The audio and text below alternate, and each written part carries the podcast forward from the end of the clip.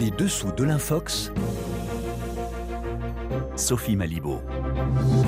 Bonsoir à toutes et à tous. Infox, mensonge, déni et manipulation accompagnent souvent les crimes de guerre et crimes contre l'humanité.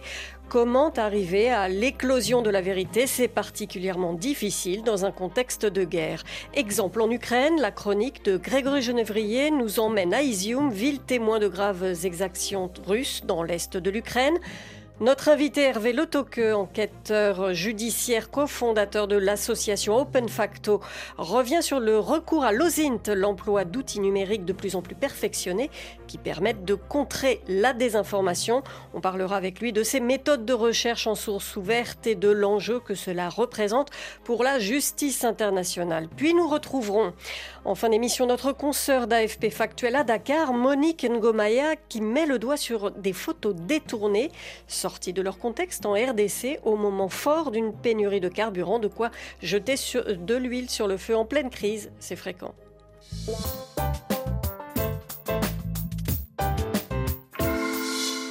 Bonjour euh, Grégory Genevrier. Bonjour Sophie. Alors cette semaine, vous revenez sur les découvertes macabres à Izium, ville récemment reprise à l'occupant russe par l'armée ukrainienne. Euh, dans l'est du pays. Près de 500 tombes y ont été découvertes dans un cimetière improvisé, laissant craindre un nouveau crime de guerre commis par les Russes. Alors l'enquête est en cours pour faire la lumière sur ce qui s'est vraiment passé, mais d'emblée, la désinformation russe, elle, est déjà bien en place, Grégory. Face aux preuves d'exaction qui s'accumulent, la Russie répond à coups d'infox. Le Kremlin rejette toute responsabilité dans les scènes d'horreur découvertes à Izium et parle de mensonges. Sur les réseaux sociaux, les contre-vérités circulent activement. De nombreux internautes affirment notamment que les cadavres des militaires et des civils ukrainiens exhumés ont été enterrés avant même l'arrivée des soldats russes à Izium. Ils accusent ainsi les Ukrainiens de crimes sur leur propre peuple. Et sur quoi se base-t-il euh, donc pour avancer cette fausse information? Il s'appuie sur euh, une photo montrant plusieurs croix de bois plantées au-dessus des tombes et sur lesquelles sont inscrites les dates de décès des personnes enterrées. Il apparaît alors une date, celle du 9 mars 2022. À ce moment-là, Izium était encore sous le contrôle des Ukrainiens. La ville est officiellement tombée aux mains des forces russes le 1er avril. C'est ce qui leur permet d'affirmer que les Russes n'y seraient pour rien. Pourtant, ça s'est pas du tout passé comme ça, Grégory. Eh bien non, en réalité, la ville était sous le feu des bombardements depuis déjà plusieurs semaines. Le 8 mars, par exemple, l'hôpital d'Izium est éventré par un missile russe.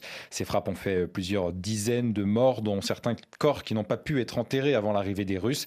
C'est ce que confirment les habitants sur place et le témoignage du croque-mort d'Izium, chargé par euh, les occupants d'enterrer les corps.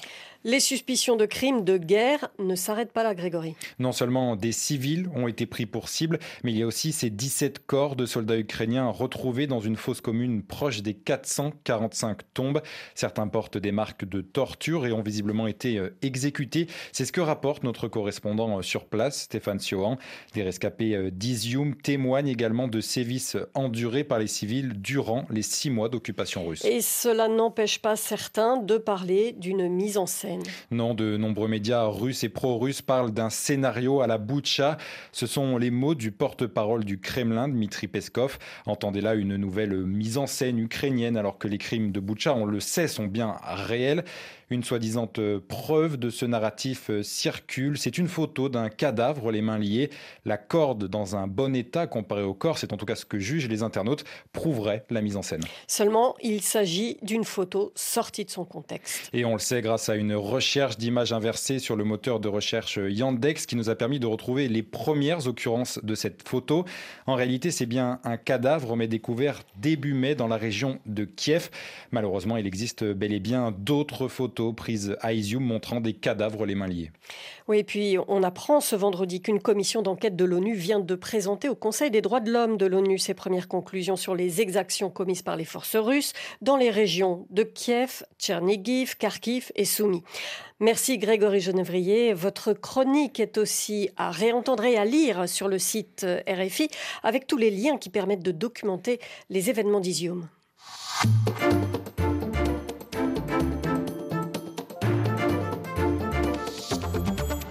Notre invité aujourd'hui, Hervé Letoque, bonjour. bonjour. Bonjour. Vous êtes enquêteur judiciaire, ancien assistant spécialisé au pôle d'instruction antiterroriste du tribunal judiciaire de Paris, mhm. cofondateur et président d'Open Facto et à ce titre vous vous intéressez à ce qu'on appelle l'OSINT, Open Source Intelligence. En français, ce sont les recherches en source ouverte. Alors, euh, justement, euh, euh, dans le dernier numéro de la revue Hérodote, qui se consacre vraiment à, cette pratique de l'OSINT, vous co-signez un article avec Aurélio Maître sur la contribution de l'OSINT aux enquêtes sur les crimes internationaux. Dites-nous tout d'abord, de quoi s'agit-il, cette recherche en source ouverte, OSINT, Open Source Intelligence? On est un petit peu dans le vocabulaire du renseignement? Oui, absolument. Alors c'est un acronyme qu'on n'aime pas vraiment en fait dans le milieu de l'OSINT, c'est tout le paradoxe, parce qu'effectivement il sonne renseignement. Qu'est-ce que c'est l'OSINT C'est euh, l'information qui est librement accessible euh, à tout le monde, sans moyens juridiques particuliers, sans pouvoir coercitif particulier, simplement en accédant à des données publiques. Ça peut paraître comme ça assez simple. Des données publiques numériques alors, pas uniquement. En fait, l'OSINT a commencé il y a bien longtemps. Hein. Si vous avez fait comme moi ou tenté de faire des études universitaires, vous alliez à la bibliothèque universitaire et finalement, qu'est-ce que vous faisiez? Vous alliez euh, récupérer du matériel qui était euh, dans des livres écrits par d'autres et vous en faisiez une synthèse, des développements, etc. Donc déjà, on pouvait considérer que c'était de l'OSINT. C'est pas une discipline euh, récente. le monde du renseignement, le monde militaire, s'est toujours intéressé à ces informations qui étaient librement disponibles. Ce qui a permis en fait l'essor de cette discipline, c'est dernières c'est évidemment Internet, évidemment les réseaux sociaux et cet accès un petit peu mondialisé à de l'information en ligne. Voilà ce qu'on cherche en fait. Et alors, il y a une boîte à outils. Il y a des moyens particuliers pour arriver à faire de, de la géochronolocalisation, pour retrouver des scènes de crime qui, où elles se sont passées, à quel moment, etc. Est-ce que vous pouvez nous détailler un petit peu, ce qui est, de façon assez simple, ce qu'il y a dans cette boîte à outils? Oui, alors c'est euh, assez drôle parce qu'on on résume souvent l'OSINT à une succession d'outils. Alors à Open Factor, on est plutôt penché sur euh, la méthodologie et la manière d'arriver à nos fins. Mais effectivement, euh, vous avez des outils grand public comme Google Earth, par exemple, qui est cet outil avec lequel vous pouvez zoomer euh, sur des zones géographiques particulières, qui vous offre euh, un accès à une, une longue euh, série d'archives d'images satellites. Vous pouvez comme ça faire des comparaisons dans le temps de manière entièrement gratuite. Alors certes, on n'est pas dans des résolutions que sont habitués à traiter par exemple les militaires, hein. ce sont des imageries satellites civiles, mais c'est tout à fait suffisant pour déjà extraire les premières données, tirer les premières conclusions et surtout documenter une scène de crime par exemple. Mhm. Donc euh, voilà, ça c'est un premier type d'outil qui est l'outil euh, que ma mère est susceptible d'utiliser et que nous on va utiliser également dans le ZINT pour amener euh, la constatation d'éléments de contexte sur des massacres ou ce genre de choses. La recherche d'images inversées par exemple, c'est un autre outil. Exactement, deuxième outil qui a été développé par les moteurs de recherche, qui sont quand même le, premier outil qu'on utilise en OSINT, hein, Google, mais pas uniquement, on utilise également Bing, d'autres moteurs comme Yandex. En fait, on essaye de s'adapter un petit peu à la situation et à la zone géographique sur laquelle on travaille. Et effectivement, ces moteurs de recherche ont mis en place des technologies, alors qui sont par certains côtés assez inquiétantes, mais qui permettent en fait de retrouver des images par le biais d'autres images, mais euh, qui, encore une fois, pour nous, en OSIN, sont excessivement pratiques. Dans ce domaine des enquêtes sur les crimes de guerre, est-ce qu'on peut revenir sur la contribution de cette méthode de recherche? Est-ce que vous auriez un exemple d'une recherche qui a abouti à des poursuites judiciaires On peut partir euh, un petit peu de l'historique. Euh, les premiers à avoir lancé ce genre d'enquête à une vaste échelle, ce sont les gens de Bellingcat, qui ont documenté notamment l'explosion en vol du vol MH17. L'intégralité de l'enquête qu'ils ont menée en source ouverte consistait à collecter des images sur les réseaux sociaux et à les analyser. Et ils se sont aperçus effectivement qu'ils avaient retrouvé le porte-missile provenant de Russie à l'aller avec ses quatre charges et puis au retour avec uniquement trois charges. Donc cette première enquête, en fait, elle a servi à alimenter le dossier euh, judiciaire du vol MH17 qui est actuellement en cours de jugement aux Pays-Bas. Deuxième type d'enquête, et ça, c'est aussi euh, très intéressant pour nous parce que ça montre qu'il y a une forme d'évolution de la jurisprudence et de l'usage de prise en compte de cette manière par les juridictions. Deuxième exemple, toujours par Bellingcat, ils ont euh, géolocalisé euh, une scène de crime. C'est un individu qui s'appelait Verfali, qui était un chef de guerre libyen et qui avait pour marotte d'exécuter ses opposants habillés en tenue orange et de diffuser ses vidéos sur YouTube. La géolocalisation d'une de ces vidéos en Libye a servi de base juridique à l'établissement d'un mandat d'arrêt international par la Cour pénale internationale, ce qui était une vraie nouveauté. C'est-à-dire que uniquement sur la base de ce travail en source ouverte, on a ouvert ce, mandat d'arrêt international. Et je crois qu'au Mali, euh, sans l'OSINT, on aurait eu du mal à euh, poursuivre euh, au niveau de l'affaire de, des mausolées de Tombouctou. Par exemple, il y a d'autres exemples en Afrique que la presse a sortis d'ailleurs. si vous vous souvenez de ce documentaire de la BBC qui s'appelle Anatomy of a Killing, par exemple, de, de, ces deux femmes qui sont extraites par des soldats d'une armée régulière d'un village avec leurs enfants dans le dos. Là, c'était présenté comme une scène euh, se déroulant au Mali. oui, alors en fait, c'est au Cameroun. Euh, et, cette scène, en fait, euh, a été documentée par la BBC avec, après un long travail effectué tout simplement en OSINT et surtout un travail collaboratif. Et j'insiste là-dessus, l'OSINT, c'est pas seulement quelque chose qu'on fait seul dans son coin, c'est quelque, c'est une technique d'enquête qui fait aussi euh, appel à, la communauté. Euh, en l'espèce, c'était donc la communauté sur Internet. Et euh, ça a permis en fait de matérialiser les faits, de les géolocaliser. C'est une scène de crime. Après tout, il faut pouvoir dire où ça s'est passé, à quelle heure ça s'est passé, quel jour, si possible. En tout cas, se rapprocher le plus possible de la date des faits, se rapprocher le plus possible de la vérité des faits. Et ça, c'est très important aujourd'hui, dans une époque où la vérité est sans cesse contestée, ou en tout cas mise, mise en doute. Eh bien, sur la base de ce document, en fait, le Cameroun n'a pas eu d'autre choix finalement que d'arrêter ses soldats, de les juger. Alors, on peut être satisfait ou non de la première condamnation. En première instance, ils ont été condamnés à 10 ans de prison. Mais euh, il y a ce qu'on appelle en anglais l'accountability, c'est-à-dire cette idée que grâce à l'OSINT, on va pouvoir euh, faire que les gens rendent des comptes sur ces massacres. Et vous pensez que dans le contexte de la guerre en Ukraine, euh, l'OSINT euh, va permettre la manifestation de la vérité dans ce conflit, accusation de crimes de guerre, suspicion des, forces russes? Bien sûr. Alors, d'abord, il y a des crimes commis des deux côtés. Alors, il y a un grand déséquilibre, c'est-à-dire que le premier aspect, c'est qu'il y a des crimes qui ont été aussi commis en Ukraine, ça il ne faut pas le nier. Alors ils sont bien, bien, bien, bien, bien moins nombreux et surtout, on a espoir d'un jugement sur ces affaires euh, beaucoup plus rapide que euh, de l'autre côté. Euh, le deuxième aspect, c'est que ça reste qu'une technique. Il faut se rendre sur place, il faut opérer des constatations, il faut laisser la justice euh, locale travailler, la justice internationale travailler. Mais évidemment, l'OSINT est une aide précieuse. On l'a vu sur le massacre de Boucha. Les vues satellites qui ont été documentées notamment par le New York Times ont permis de montrer que les cadavres étaient bien là aux périodes qui étaient concernées par le massacre, qu'il ne s'agissait absolument pas d'un montage. Et euh, c'est systématiquement le cas, en fait. Face à l'apparition de documents qui documentent un massacre, vous avez tout de suite une de désinformation qui se met en place. Et on a vu exactement le scénario s'opérer à Boucha, où il a fallu, enfin, l'autre camp a décidé, les pro-russes en fait ont décidé de noyer le poisson, en tout cas d'essayer de, euh, semer le doute. Euh, et on, retrouve c'est exactement ces mêmes techniques euh, à Isium par exemple ces jours-ci. Mmh. Alors l'exploitation des données numériques par le système judiciaire, ça, ça se fait pas n'importe comment. J'imagine il y a des conditions précises, un protocole. Oui, alors c'est des choses en fait. tout ça avance avec le temps en fait au, départ, on a essayé de, faire un petit peu comme on pouvait.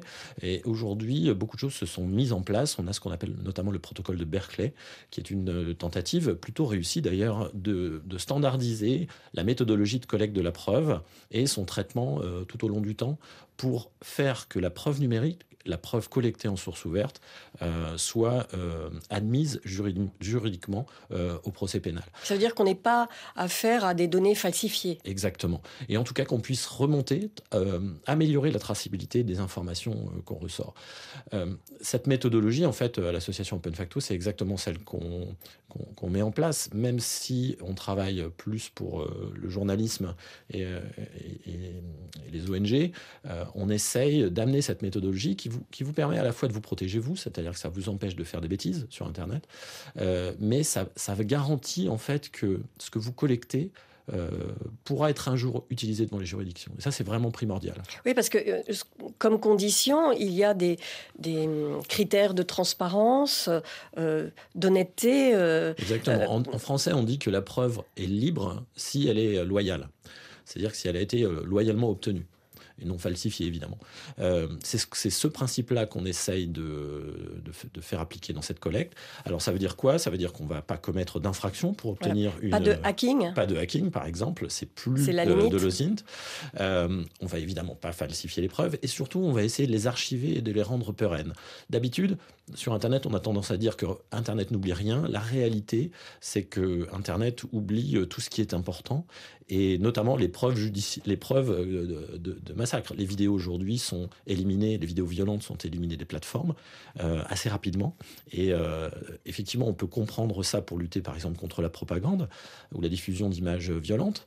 Mais en réalité, ce qu'on supprime des plateformes, ce sont aussi des preuves matérielles de massacres. Donc il faut s'arranger en fait pour pouvoir euh, archiver ces documents, par exemple, et pouvoir euh, assurer leur traçabilité dans le temps et leur maintien en bonnes conditions dans le temps. Donc c'est toute cette méthodologie qu'on essaye, nous, d'amener euh, par nos formations également par ce genre de publication pour dire, ben voilà dans quelles conditions un élément que vous avez trouvé sur Internet, un élément que vous avez trouvé en source ouverte, peut être utilisé de manière légale devant les juridictions. Merci beaucoup Hervé Le Toque. Ce domaine très intéressant. Votre papier est à lire donc dans le dernier numéro de la revue Hérodote, un numéro consacré à l'OSINT, enquête et terrain numérique. Merci.